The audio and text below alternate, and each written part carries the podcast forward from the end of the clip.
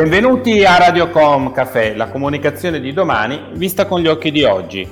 Sono Roberto Botto, CEO del Libera Brand Building Group, e oggi siamo qui per capire insieme i progressi e i mutamenti avvenuti negli ultimi mesi.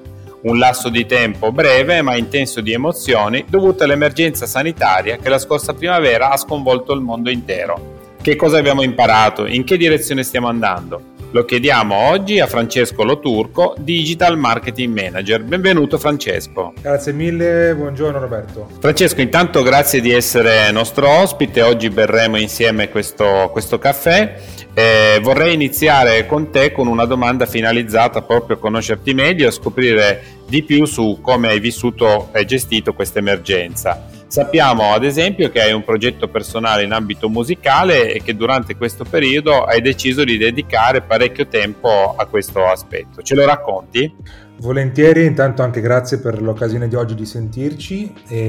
Sì, come dicevi tu prima, è un periodo abbastanza complicato per tutti e l'anno scorso, quando venne fuori appunto questo enorme problema, perché è un problema del Covid, ebbi un'idea, nel senso che mentre lavoravo c'era un progetto, il famoso sogno nel cassetto, che era ormai diventato un armadio a quattro ante, per cui ho pensato che in un momento in cui c'era molto tempo in cui si stava in casa sostanzialmente, fisicamente, potevo avere anche modo di tirarlo fuori da questo cassetto. E quindi sostanzialmente io sono un cantante da diverso tempo, avevo queste canzoni scritte da me che avevano bisogno di essere musicate, realizzate, prodotte, e quindi attraverso il digitale, le tecnologie, ancora una volta sono riuscito a produrre questi primi tre pezzi che poi faranno parte di un EP che si chiama The Universe in My Room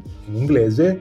E la cosa interessante credo riguardo questo, che l'ho prodotto, registrato di notte dalla mia stanza a Milano, in collegamento con Johannesburg, dove appunto il mio produttore, che si chiama Luca Di Moon, che si collegava al mio computer e registravamo le canzoni appunto di notte, perché di giorno si lavorava, e appunto attraverso il collegamento a distanza, no? Quindi utilizzo ancora una volta di interfacce digitali che hanno supportato questo progetto che sta andando avanti. Adesso è uscito fuori il mio sito internet, si chiama francescolotus.com, Lotus è il mio pseudonimo che usavo fino a quando ero ragazzo, e vediamo come va, insomma fa parte delle cose che sto sviluppando in questo momento. Oggi più che mai si parla tanto di trasformazione digitale, basti pensare che l'80% delle grandi e medie imprese ha intenzione di intraprendere un percorso di rapida digitalizzazione entro il 2021. Un impegno e una spesa notevole, destinata a raggiungere soltanto in Italia circa 3.300 miliardi di euro. Qual è quindi secondo te il vero significato della digital transformation e cosa implica portarla avanti nel ruolo di digital marketing manager? Ecco, digital transformation credo stia nelle parole del Trend Topics negli ultimi anni, perché in realtà è una definizione spesso anche abusata e usata in modo secondo me non corretto, nel senso che se poi si va a parlare proprio di definizione, sostanzialmente la trasformazione digitale è proprio un fenomeno, tra l'altro evolutivo, che cambia, no? e porta innovazione ed ha un impatto non solamente sulla sfera appunto digitale, ma sulla sfera proprio culturale, sociale e comportamentale di tutti i soggetti che ne fanno parte, quindi clienti e aziende. E poi l'obiettivo chiaramente di questa trasformazione è creare non solo business, no? Come spesso si pensa, ma anche relazioni, quindi le esperienze tra persone, quindi anche aziende, poi chiaramente anche governi e vari organismi. Il mio ruolo cambia in questo momento, nel senso che il Chief Digital Officer è una figura che evolve, non è più una figura che si occupa solamente di digitale in modo verticale, ma ha una competenza sempre più trasversali. Il digitale comunque non è un servizio che si compra plug and play e si mette nel carrello della spesa. Per citare appunto un mio grande maestro di digital e non solo, di transformation non solo, che si chiama Pepe Mother, ma è appunto una un'evoluzione che ha bisogno di un piano e ha bisogno di investimenti anche dal punto di vista delle aziende. Quindi la trasformazione digitale è un fenomeno che implica diversi cambiamenti, quindi ha diverse leve, quindi ha anche diversi tipi di player che lo devono portare, quindi non è solamente il responsabile digital che attua la trasformazione digitale, ma è una cosa che deve fare tutta quanta l'azienda insieme, e soprattutto ci deve credere, anche perché in realtà non è una cosa in cui credere o meno, non è una religione, ma è sicuramente una cosa fondamentale per il business di oggi, quindi bisogna farlo, punto, dal mio punto di vista. Non è una cosa in cui opinabile, è una cosa che va assolutamente portata avanti se si vuole andare avanti nel mercato attuale, insomma. Il tema della corporate social responsibility è anche questo un ottimo punto d'ingresso per approfondire il ruolo della purpose aziendale in termini di business e di reputation. Secondo il tuo punto di vista, quanto conta il prodotto e quanto i valori in cui l'azienda crede agli occhi di un consumatore? Beh, la famosa CSR, dove ci sono tantissimi elementi che giocano nello sviluppo di questo tipo di attività all'interno delle aziende, è ormai fondamentale anche dal punto di vista del cliente, che ormai è uno stakeholder globale, perché appunto la comunicazione è diventata globale.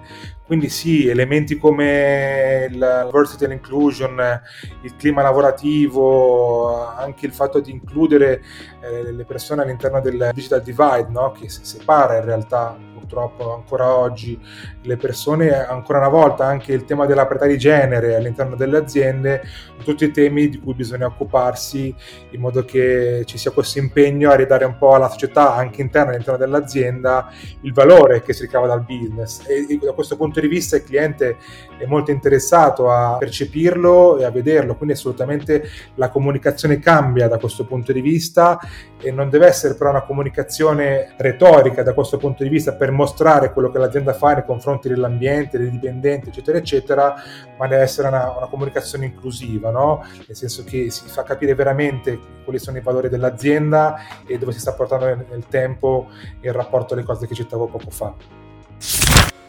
Dal punto di vista strategico è interessante riflettere su come abbia inciso l'emergenza sanitaria nel modo di comunicare dei brand. Sotto questo profilo hai notato dei cambiamenti, delle evoluzioni in quest'ultimo anno? Sì, assolutamente. Si è passati da, secondo me, un paradigma di dover vendere a un tema di customer care, anche dal punto di vista di comunicazione, no? Abbiamo visto tantissimi esempi anche portati avanti da diversi hashtag che hanno seguito le tematiche che ancora ci contraddistinguono. Penso a cose come Io resto a casa, Italia che resiste, per esempio il bellissimo spot della Barilla che parlava degli italiani in questo momento. Quindi una comunicazione che tende ad aiutare il cliente, supportarlo dove è possibile, e questo viene veicolato anche attraverso, per esempio, social network con degli influencer che si fanno portavoce del cambiamento, dell'aiutare, se voglio usare questa parola, le persone. Non è più venderti il prodotto, ma è fartelo conoscere, cercare di capire se io come azienda posso portare valore in quello che stai facendo e posso anche supportarti nella vita di tutti i giorni. Un altro grande tema di questa pandemia è quello della gestione del team e dell'ottimizzazione delle performance aziendali, nonostante spesso si lavori a distanza. In questo senso, com'è cambiato il concetto di leadership ai tempi del Covid? Sono cambiati completamente i rapporti lavorativi, nel senso che io stesso sono entrato in azienda precedentemente senza conoscere i miei colleghi di persona, quindi conoscerli direttamente online.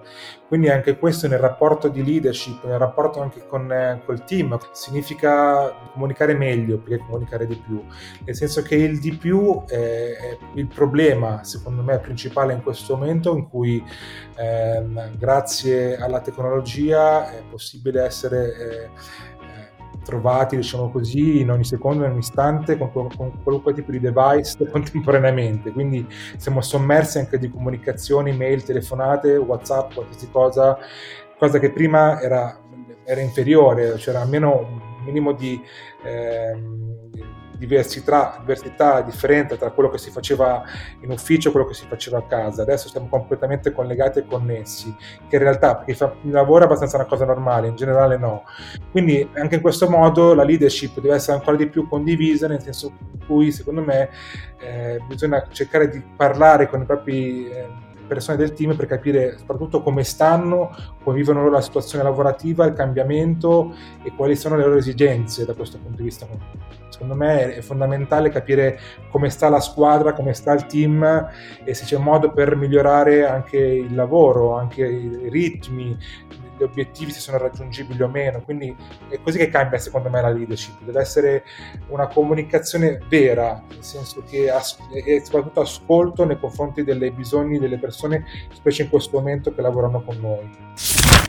Molto, molto interessante. Come dicevamo, negli ultimi tempi si parla di smart working anche in termini piuttosto critici, quindi da un lato sicuramente ci sono tutte le considerazioni che hai fatto, ma anche l'altro lato della medaglia, non tanto per scetticismo nei confronti della pratica in sé, quanto a causa del grosso equivoco che vuole il lavoro agile equiparato al telelavoro. Che tipo di riflessioni hai fatto su questo argomento?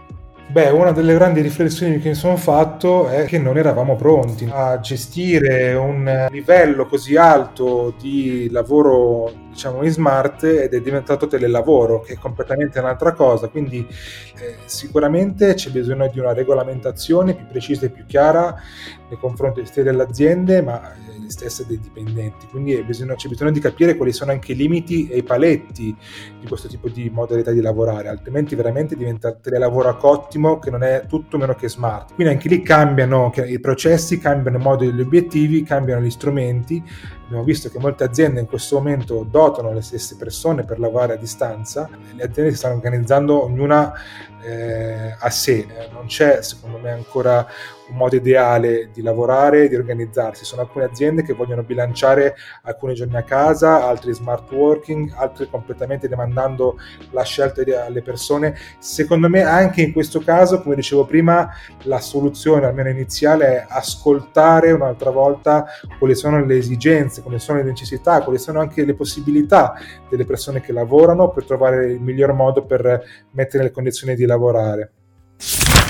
Grazie davvero Francesco per la partecipazione a Radiocom Café, grazie per aver partecipato a questo podcast.